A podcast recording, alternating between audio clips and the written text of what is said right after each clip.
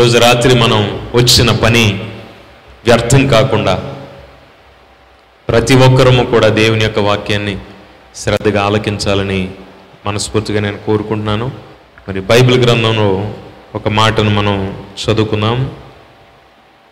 దేవుడు అనుగ్రహించినటువంటి అద్భుతమైనటువంటి వాక్య భాగం మనకుంది. కీర్తనల గ్రంథం నుండి అరవై నాలుగవ కీర్తన ఒకసారి మనం చదువుకుందాం. శత్రు భయము నుండి నా ప్రాణమును కాపాడము ఈ మాటలో ఉన్నటువంటి ఒక బలమైనటువంటి అర్థాన్ని మనం తెలుసుకుందాం. శత్రు భయము అని ఇక్కడ ఒక మాట మనం చూస్తాం.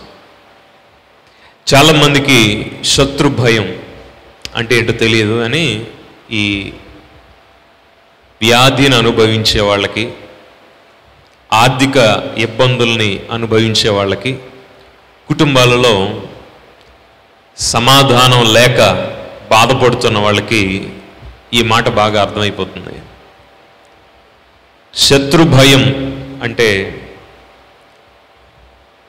ఎవరో మనల్ని వచ్చి కొట్టడానికి ఎవరో మనల్ని వచ్చి తిట్టడానికి లేక మనమంటే కక్ష పెట్టుకొని మనల్ని పాడు చేయడానికి మన జీవితాన్ని నాశనం చేయడానికి ప్రయత్నం చేసే వాళ్ళందరూ శత్రువులని మనం అనుకుంటాం. కానీ శత్రు భయము అంటే ఏది నిన్ను భయపెడుతుందో దేవుడు కాక మరి ఏది నిన్ను మానసికంగా శారీరకంగా కృంగిపోయేటట్లు భయపెడుతుందో అదే నీకు శత్రువు.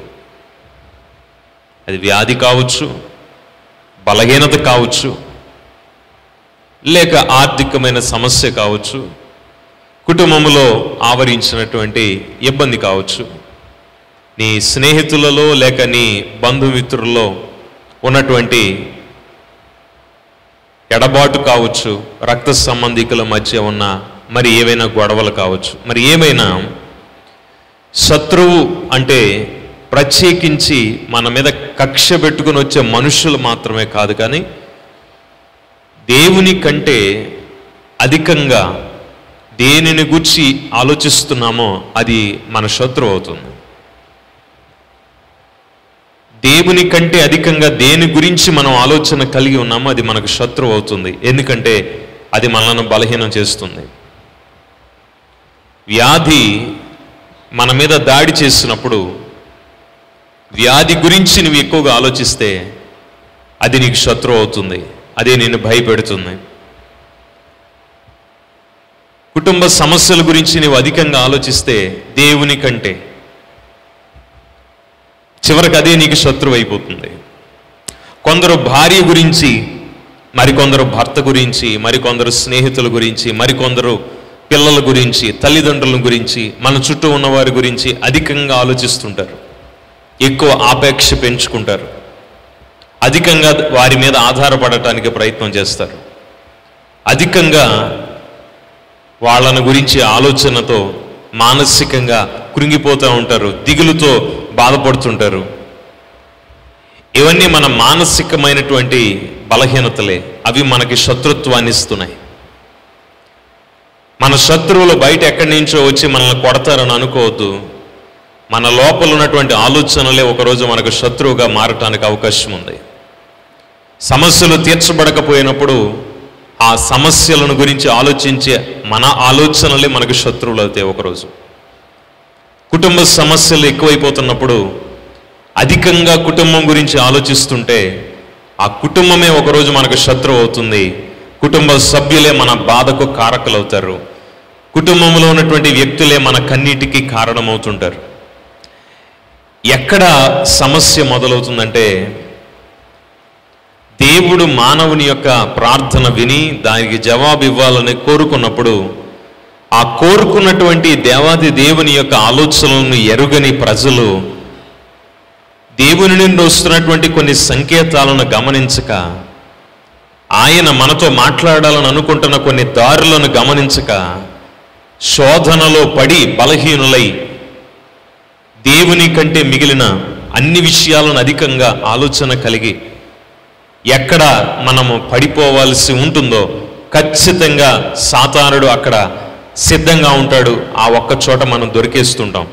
శత్రు భయము మన యొక్క హృదయాలకు ఆవరించకముందే మనకు లోకము శత్రువు కాకముందే మనము వాటికి భయపడి దేవునికి దూరస్తులము కాకముందే ఆ శత్రువులన్నీ మన మీద ఏ విధంగా దాడి చేయడానికి దేవుడు మన జీవితాల్లో అనుమతించాడు. ఆ విషయాలు మనం నేర్చుకోవాలి. ఘోరమైనటువంటి శోధన బహు గొప్పదైనటువంటి శోధన మన కుటుంబాలను ఆవరిస్తూ ఉంది ఇప్పుడు. మనం తట్టుకోలేనంత శ్రమ దాటి వెళ్ళలేనంత ఇబ్బంది మన జీవితాలను ఆవరిస్తూ ఉంది ఇప్పుడు. మనుషులకి చెప్పుకుని విడుదల పొందుదామనుకున్న మనుషులెవ్వరూ దానిని పట్టించుకోవటానికి అవకాశం లేనంత శోధన మన కుటుంబాలలో జీవితాలు ఆవరిస్తుంది. దీనిని పాస్టర్ల గారికి చెప్పుకుందామంటే ఆయనకుండే గోల ఆయనకు ఉంటుంది కాబట్టి ఆయన పెద్దగా విండవు. రెండు మాటలు విని ప్రార్థన చేద్దాం ఏం పర్లేదు పో అంటాడు. ఇది ఏ పాస్టర్ దగ్గరికి వెళ్ళినా. మరి మన బాధ ఎవరు వింటారు? మన బాధ ఎవరు తీర్చగలరు? దేవుడు మన జీవితాలను ఆదరించాలని ఆశపడుతున్నాడు. దేవుడు మన జీవితాలను ఆదరించాలి అని అనుకున్నప్పుడల్లా దేవుని యొక్క మాట కంటే దేవుని యొక్క ఆశీర్వాదాల కంటే దేవుడి నిన్ను ఆదరించటానికంటే ముందు నిన్ను పరీక్షించి నీ జీవితాన్ని శ్రేష్టమైన జీవితంగా మార్చడానికి ఆయన ఖచ్చితంగా ప్రయత్నం చేస్తాడు. దాని అర్థం ఏంటి తెలుసా? మీ కుటుంబ శోధనలు దేవుని అనుమతి లేకుండా మీ కుటుంబంలోనికి ప్రవేశింపలేదు. మీ ఆర్థిక సమస్యలు దేవుని అనుమతి లేకుండా మీ కుటుంబాల్లోనికి రాలేదు. మీ శరీర వ్యాధులు దేవుని చిత్తం లేకుండా నీ కుటుంబానికి నీ శరీరానికి రాలేదు. దీని వెనక ఒక బలమైనటువంటి కారణం ఉంది. ప్రతి ఆశీర్వాదం వెనక ఘోరమైనటువంటి పరీక్ష ఖచ్చితంగా ఉంటుంది. అది లేకుండా దీవెనల వర్షం కురవదు. దేవునికి స్తోత్రం కలుగునగాక. నీవు దీవించబడాలి అని అనుకుంటే నీకోసం రికమెండేషన్ చేసే పాస్టర్లు ఉంటే సరిపోదు. నీవు దీవించబడాలి అని అనుకుంటే నీకోసం ప్రార్థన చేసే గుంపు ఒకటి ఉంటే సరిపోదు. నీవు దీవించాలంటే నిన్ను దీవించాలని దేవుడు అనుకుంటే నువ్వు దీవించబడాలని అంటే ఖచ్చితంగా పరీక్షించబడాలి. ఆ పరీక్ష ఒకవేళ దేవుడే నేరుగా నీ జీవితంలోనికి పంపించవచ్చు లేదా సాతాను వలన నీవు శోధించబడవచ్చు. రెండు నీ జీవితానికి పరీక్షలే. ఒకటి దేవుని పరీక్ష రెండు సాతాను శోధన. ఈ రెండు ఆశీర్వాదాలకు ముందు నీ కుటుంబంలోనికి నీ జీవితంలోకి నీ శరీరంలోకి నీ మనస్సులోకి ఆవరిస్తాయి. కారణం శోధించబడిన మీదట స్వచ్ఛమైన సువర్ణం ఎలాగైతే బయటకు వస్తుందో అలాగ నీ జీవితం విలువైనదిగా మార్చబడటానికి ముందు ఈ విధమైన శోధనకు ఖచ్చితమైనటువంటి ఆస్కారం ఉంది. ఇవాళ నీ కుటుంబాన్ని బట్టి మీ జీవితాన్ని బట్టి ఎందుకు ఇలా అన్న ప్రశ్న మీకు రావచ్చేమో? ఎందుకు ఇలా జరుగుతుంది? ఎందుకు ఇలాగే జరుగుతుంది? ఎందుకు నాకే జరుగుతుంది? ఎందుకు నేనే ఎవరికీ ఇష్టం లేదు? ఎందుకు నన్నే ఎందుకు అర్థం చేసుకోరు? నేనే కష్టపడుతుంటే నాకే ఎందుకు విలువ లేదు అందరికీ ఎందుకు విలువ ఉంది? ఇంత ప్రయాసపడి జీవితాన్ని నడిపిస్తుంటే నా వెనక ఎవరు లేరు? నాకేందుకు ఇలా జరుగుతుంది? లేక వ్యాధి వస్తే ఆరోగ్యంగా అందరూ ఆరోగ్యంగా ఉన్నారు. నాకే ఈ వ్యాధి ఎందుకు రావాలి? నేను చాలా మంచి వ్యక్తిని కదా. నాకే ఎందుకు ఇలా? ఎందుకు ఇలా అనేటువంటి ఒక పరిస్థితి మనల్ని ఆవరించినప్పుడు ఖచ్చితంగా ఒక సమాధానాన్ని దేవుడిస్తాడు. బైబిల్ గ్రంథంలో ఒక మాట ఉంది ఆ మాట మనం చదువుదాం. ద్వితీయోపదేశకాండం ఏడవ అధ్యాయము పంతొమ్మిదవ వచ్చిన చదువుకుందాం. నీ కన్నులు చూచిన ఆ గొప్ప శోధనలను సూచిక క్రియలను మహాత్కార్యములను బాహుబలమును చాచిన చేతిని బాగుగా జ్ఞాపకము చేసుకున్నాము. ఇప్పుడు మనకి సమస్యలు పెరిగినప్పుడు ముందుగా మనం జ్ఞాపకం చేసుకోవాల్సింది ఏంటంటే కష్టాలు కాదు. నీకున్న శోధనలలో నుండి గతంలో దేవుడు ఎలాగ నిన్ను బయటికి తీసుకొచ్చాడో ఇంతకు ముందు కాలంలో దేవుడు నీ జీవితంలో చేసిన మేలులో ఒక్కొక్కటి ఒక్కొక్కటి జ్ఞాపకం చేసుకోవటం ప్రారంభిస్తే రేపటి దినమున కలగబోవు శోధన కానీ ఈరోజు నువ్వు అనుభవిస్తున్న ఇబ్బంది కానీ ఎంత త్వరగా దేవుడు విడుదల చేయగలడో నీకు నీ మనస్సుకు స్పష్టంగా అర్థమైపోతుంది. నమ్మిన వారు స్తోత్రం చెప్తారు ఒకసారి. మనం ఏం చేస్తామంటే జరిగిపోయిందని అస్సలు గుర్తుపెట్టుకోం. ఆ, ఏదో జరిగిందిలేండి. అప్పట్లో ఎవరో సహాయం చేశారు అందుకు ఇట్లా జరిగింది. అప్పట్లో ఏదో మందులు వాడితే తగ్గింది. అప్పట్లో ఎవరో మహానుభావుడు వస్తే సాయం చేస్తే బయటపడ్డాను. ఇలాంటి మాటలు అంటాం కాదు కాదు. మనుషులందరూ మీకు చేసే సహాయం వెనుక దేవాది దేవుని హస్తము ఖచ్చితంగా ఉండాల్సిందే. దేవునికి స్తోత్రం కలుగునగాక. ఎవరైనా మీకు సహాయానికి వచ్చారంటే నీవు చేసిన ప్రార్థన ఒకవేళ ఫలించిందేమో. దేవుడు మెచ్చి ఎవరినో నీ యొక్క ప్రార్థనకు జవాబుగా పంపించి ఉంటాడేమో. అంతేకాని మనుష్యులు చేశారు మనుష్యులు బలపరిచారు మనుషులు ఆదరించారు మనుష్యులు గొప్పవాళ్ళని నీవు అనుకోవద్దు. నీ జీవితంలో గతంలో నీవు పొందిన అనేకమైనటువంటి అద్భుత ఆశ్చర్య క్రియల వెనుక దేవుడు చేసినటువంటి ఎంతో గొప్ప మేలులు దాచబడ్డాయి. అందుకనే ఈరోజు నీ పరిస్థితి బాగుపడాలంటే మొట్టమొదట మనం చేయాల్సింది గతంలో మనం పొందిన శోధనలు దానిలో నుండి దేవుడు మనల్ని విడిపించిన విధానాన్ని ఇంకొకసారి మీరు జ్ఞాపకం చేసుకోవాలి. దేవునికి స్తోత్రం కలుగునుగాక. ఇస్రాయేల్ ప్రజలు ఒకసారి జరిగినటువంటి అద్భుతాలను ఆ క్షణంలోనే మర్చిపోయేవాళ్ళు. ఆకాశంలో నుంచే మన్నాను కురిపించాడు దేవుడు. ఆకలి ఎక్కువైపోయిందంటే. మాంసం తినాలన్నారు. మాంసం తినాలన్నారు ఒకరోజు ఒకరోజు ఆకలి ఎక్కువగా ఉందన్నారు ఆహారం లేదన్నారు ఒకరోజు నీళ్ళు లేవన్నారు. ఎన్నెన్నో ప్రశ్నలు వేస్తే ప్రతి దానికి దేవుడు సమాధానం ఇస్తూ వచ్చాడు. అయినప్పటికీ చిన్న కష్టం రాగానే సణుక్కోవటం మొదలుపెట్టారు. చిన్న ఇబ్బంది రాగానే దేవుని మీద కొనుక్కోవటం మొదలుపెట్టారు. దేవుని మీద అపనమ్మికను తమ యొక్క మాటల ద్వారా చూపించడం ప్రారంభించారు. వెంటనే దేవాది దేవుడు వారికి సరైనటువంటి సమాధానాన్ని పంపించాడు. ఆయన ఉగ్రతను వారి మీదకు కురిపించాడు. గతంలో నేను చేసిన మేలులు మీరు మరిచిపోయారు గనక ఇక క్రొత్త మేలులు మీకు ఎన్నటికీ జరగవు అని దేవుని యొక్క స్వాస్థ్యమును దేవుడిచ్చిన వాగ్దానాన్ని ఆపేశాడు. దేవుడు తాను ఇచ్చిన వాగ్దాన ప్రకారం అద్భుత కార్యములు జరిగే ప్రదేశంలోకి వారిని వెళ్ళనీయలేదు. ప్రియ సహోదరులరా దేవుడు మనతో మాట్లాడే ప్రతి మాట బహుశ్రేష్టమైంది. మన జీవితంలో జరుగుతున్న సంఘటనల వెనక ఉన్నటువంటి ప్రధానమైన కారణం మీరు గమనించారో లేదో ఏరో ఎవరో మనుషులు నిన్ను ప్రభావితం చేయరు ఎవరో వచ్చి నీ జీవితాన్ని బాగు చేయరు. ఎవరో వచ్చి నీ జీవితానికి సహాయం చేయరు. ఒకవేళ చేసిన it's the plan of God దేవుని యొక్క అద్భుతమైన ప్రణాళిక వల్లనే నీకు సహాయం అందించబడింది. మనుష్యులు కాదు నీకు సహాయం చేసింది.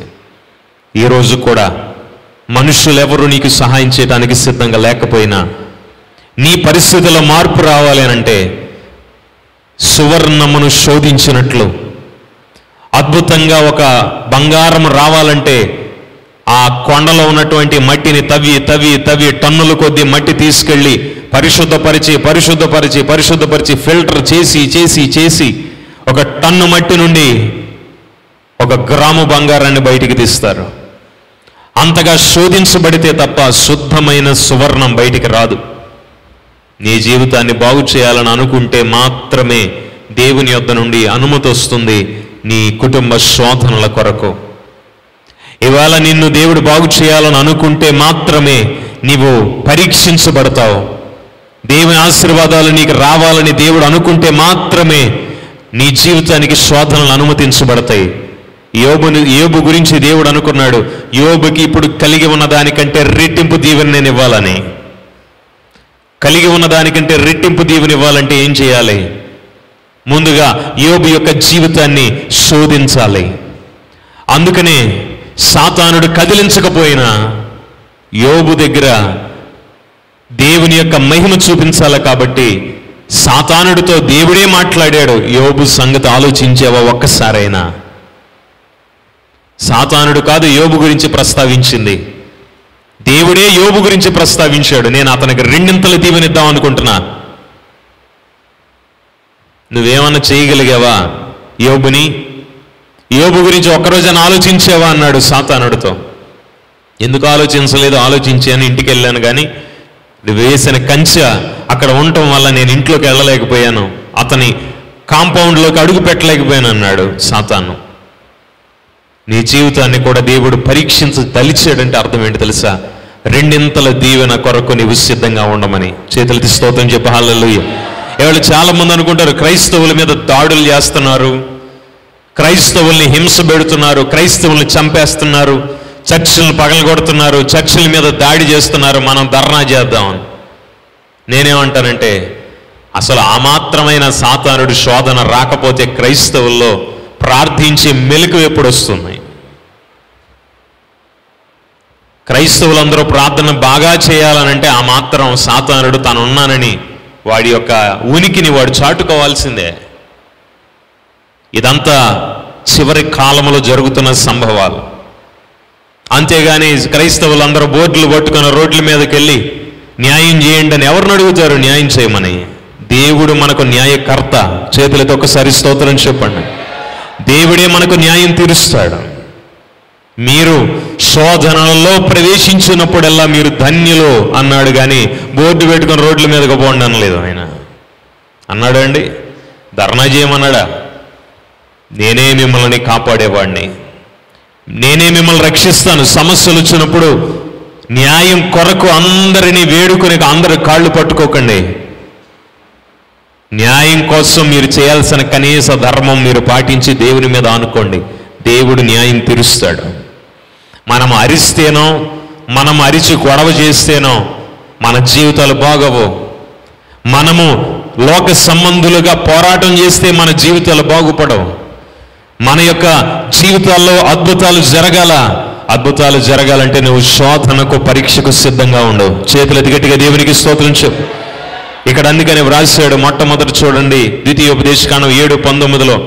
మొట్టమొదటి మాట నీ కన్నులు చూచిన గొప్ప శోధనలను ఆ తర్వాత సూచక క్రియలు ఆ తర్వాత మహత్కార్యములు దేవుని యొక్క బాహుబలము దేవుడు చాచిన చేతిని బాగా జ్ఞాపకం చేసుకో. మొట్టమొదట నీకు శోధన వస్తుంది. ఆ శోధన వెంటనే దేవుని చేయి వచ్చి నిన్ను ఆదరించడానికి సిద్ధమవుతుంది. దేవునికి స్తోత్రం. హల్లెలూయ. చాలా మందికి తెలియని అంశం ఏంటంటే శోధించబడిన వాళ్ళు శుద్ధమైన వారిగా మార్చబడతారన్న సత్యం తెలియక శోధనను కష్టాన్ని వ్యాధిని బాధని ఏదో గొప్ప భయంకరమైన వేదన సంభవించిందని కంగారు పడిపోతున్నారు. సాతానుడు ఎంతవరకు శోధించగలడు తెలుసా? ప్రాణము పోయే వరకు మాత్రమే శోధించగలడు. ప్రాణం పోవాలంటే దేవుని అనుమతి కావాలి. దేవుని అనుమతి లేకుండా నీ ప్రాణాన్ని ఎవరు తాకటానికి వీల్లేదు. అందుకని దేవుడు మన జీవితాలలో ఏదైనా ఒక అద్భుతం చేయాలని సంకల్పిస్తే శోధన కొరకు మనల్ని మనం సిద్ధం చేసుకోవాలి. నమ్మిన వారు స్తోత్రం చెప్దాం గట్టిగా. హల్లెలూయా ఆ శోధన కొరకు మనం మనల్ని మనం సిద్ధం చేసుకుంటే దేవుడు మాట్లాడిన మాటలు మనకి జ్ఞాపకం వచ్చేస్తాయి. బైబిల్ తెరవండి ఒకసారి. యోహాను స్వాత పదహారవ అధ్యాయం ముప్పై మూడు వచ్చిన ఒకసారి మనం చదువుదాం. నా యందు మీకు సమాధానము కలుగునట్లు ఈ మాటలు మీతో చెప్పుచున్నాను. లోకములో మీకు శ్రమ కలుగును. అయినను ధైర్యము తెచ్చుకునుడి. నేను లోకమును జయించి ఉన్నాను లోకములో మీకు ఎందుకు శ్రమ కలుగుతుంది తెలుసా? మీరు పరీక్షించబడుతున్నారు. శోధనకు గురైనప్పుడల్లా దేవుడు మిమ్మల్ని పరిశీలిస్తున్నాడు. ఏ ఏ విషయాలలోనైతే మిమ్మల్ని శోధించబడుతున్నారో ఆయా విషయాల్లో దేవుడు మనల్ని పరీక్షిస్తున్నాడు. మన పెద్దలు ఒక మాట చెప్పారు. ఆ మాటని మీకు నేను జ్ఞాపకం చేస్తాను. దేవుడు మన యొక్క జీవితంలో అద్భుతమైనటువంటి ఆలోచనలను అద్భుతమైనటువంటి మార్గాన్ని ఇవ్వాలని కోరుకుంటున్నాడు కాబట్టి ఆయన ముందుగా మనల్ని మానసికంగా శారీరకంగా కుటుంబపరంగా పరీక్షకు లోను చేసి ఆ పరీక్షలో నీవు ముందుకు సాగటం ద్వారా రేపటి దినము దేవుడు నీకు అందించబోతున్న గొప్ప ఆశీర్వాదాలకు ఇప్పుడే నిన్ను సిద్ధపరుస్తున్నాడు. నమ్మిన వారు స్తోత్రం చెప్పండి. హాలలుయ పెద్దలు ఒక మాట చెప్పారు. ఆ మాట నేను చదువుతాను. జాగ్రత్తగా మీరు వినండి. యో మనసి తిష్టన్ మనసోంతరో యం మనో న వేద యస్య మన శరీరయో. మనోంతరో యమ యత్యేషత ఆత్మాస్తర్యామ్యమృత.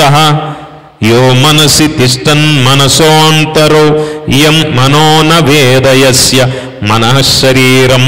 యో మనోంతరో యమ యత్యేషత ఆత్మాన్యంతర మ్యమత. ఇక్కడ వ్రాయబడినటువంటి ఒక మాట జాగ్రత్తగా మీరు వినండి. యో మనసి తిష్టన్ మనసోంతరో యం మనో న వేదయస్య. మీ లోపల మనస్సు లోపల ఒక పరీక్ష జరుగుతుంది. మనస్సు బయట ఒక పరీక్ష జరుగుతుంది. లోపలున్న పరీక్ష బయట ఉన్న పరీక్ష రెండు మళ్ళా క్లాష్ అవుతుంటాయి. రెండు మళ్ళా కొట్టుకోవడానికి సిద్ధం చేస్తాడు. శరీర పరీక్ష ఏంటంటే వ్యాధి కలిగింది. వ్యాధి కలిగింది కాబట్టి నువ్వు నీరసంగానే పడుకోవాలి. ఇది శరీరానికి ఇవ్వబడినటువంటి పరీక్ష. చాలా మంది మీరు చూసారో లేదో వ్యాధిగ్రస్తులు ఎవరన్నా మంచం మీద పడుకున్న ఉన్నప్పుడు పలకరించడానికి వెళ్ళే వాళ్ళు ఏం చేస్తారంటే ఎంత జాలిగా ముఖం పెడతారంటే వాళ్ళని చూడగానే వీళ్ళకి ఇంకా లేవాలనిపించదు మాకు మంచం మీద నుంచి. మంచం మీద పడుకుని జబ్బు చేసిన వాళ్ళని చూసి ధైర్యం చెప్పి పైకి లేవు ఏం పర్వాలేదు నువ్వులే అని అంట మానేసి అవునా? ఇలాగ అయిపోయావా? అబ్బా అసలు ఎంత చిక్కిపోయావు? సగం మనిషి అయిపోయావు? మొక్క సగం మొక్క అయిపోయావు అని రకరకాల మాటలు చెప్తారు. ఈ మాట చెప్పగానే వీళ్ళకి లేని జబ్బు వచ్చుద్దండి ఉన్న జబ్బులు పోతాయి అప్పటికి. మందులు వాడుతుంటారు కాబట్టి లేని ప్రాబ్లం వచ్చేసిద్ది వాళ్ళకి. మళ్ళీ వీళ్ళ తీసుకెళ్ళిన పళ్ళు కాయలు ఇచ్చి ఈ బాగా తిను. మళ్ళీ లేస్తున్నారు అనుకో అబ్బాయి నువ్వు లేవకు నువ్వు పడుకో అంటారు. అంతేగాని లేవగానే లేచి కూర్చోమని ఎవరు అనరండి? మీరు ఎప్పుడన్నా అన్నారా? వ్యాధిగ్రస్తులు మంచం మీద పడుకుని ఉంటే మీరు ఎప్పుడన్నా పలకరించడానికి వెళ్తే వాళ్ళు లేచి కూర్చోబోతుంటే మీరేమంటారు? ఆ లేచి కూర్చోమా అంటారు. ఆ పర్వాలేదు పడుకో పడుకో నువ్వు పడుకో నువ్వు అట్నే ఉండాలి ఎప్పుడు. నువ్వు అంతే ఇంకా. ఇది మన మన మనస్సు. అందుకని భౌతికమైనటువంటి పరీక్ష ఏంటంటే జబ్బు చేసింది కాబట్టి నేను ఇంకా పడుకునే ఉండాలి. ఇది మన శరీరం మనకు చెప్తుంది భౌతికమైనటువంటి పరీక్ష. నీరసంగా ఉంది నీరసంగా ఉంది నీరసంగా ఉందని శరీరం మనకు గుర్తు చేస్తుంది. భౌతికమైన పరీక్ష. ఇది ప్రతి వ్యక్తికి ఖచ్చితం అది. కొంచెం చెమటలు పట్టినాయి అనుకోండి అర్జెంటుగా ఇదిగో బయటికి వెళ్ళి అటు ఇటు తిరిగి వద్దామని చెప్పి మన శరీరం మనల్ని ప్రేరేపిస్తుంది. వెంటనే గవక్కం లేచి వెళ్ళిపోతాం. చర్చి చర్చిలో ఉన్నా సరే మంచి వాక్యం వింటున్నా సరే శరీరానికి కొంచెం చెమటలు పడితే ఓ- కొంచెం నొప్పి తగిలితే ఓడ్చుకోలేము ముందు అటు ఇటు. పరిగెత్తాలి. భౌతికమైన పరీక్ష.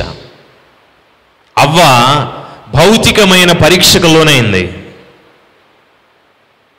పండు చూసింది నోట్లో పెట్టుకుని తినింది పాపం చేసింది. భౌతికమైన పరీక్ష. మళ్ళీ లోపల ఒక పరీక్ష జరుగుతుంటుంది. మానసికమైన పరీక్ష. పైకి ఏమన్నా సరే కొన్నిసార్లు లోపల మాత్రం భయం భయం భయం భయంగా ఉంటాం మనం. పైకి ఒక మాట లోపల ఒక రకమైన ఆలోచన ఉంటుంది మానసికమైన పరీక్ష. పైకి ఏం పర్వాలేదు నేను నాకు వ్యాధి వచ్చింది కదా ఏం పర్వాలేదు అనుకుంటారు కానీ లోపల ఏమనుకుంటుంటారంటే అమ్మ బాబోయ్ నేను రేపు ఎల్లుండి చచ్చిపోతానేమో ఇది తగ్గదేమో అని లోపల అనుకుంటారు. పైకి మాత్రం ఏమీ పర్వాలేదు అన్నట్టు యాక్షన్ చేస్తూ ఉంటారు. మహానటులు. గొప్ప నటులు. మనుషులు. ఈ భౌతికమైన పరీక్షను మానసికమైన పరీక్షను రెండింటిని మీరు ఎదుర్కొని నిలవగలిగిన నాడు దేవుడు ఖచ్చితంగా నీ జీవితాన్ని ఎవరు ఊహించనంత అద్భుతంగా పైకి లేవనెత్తుతాడు. దేవునికి స్తోత్రం కలుగునుగాక. అందుకని ఇక్కడ అంటారు యో మనసి తిష్టన్ మనసోంతరో యం మనో నవేదయస్య ఎవరైతే శరీరం బయట ఉండి పరీక్షిస్తాడో ఆయనే మళ్ళా మనస్సు లోపలికి దూరి కూడా పరీక్ష పెడుతున్నాడు మీకు. శరీరం బయట పరీక్ష ఉంది శరీరం లోపల పరీక్ష ఉంది.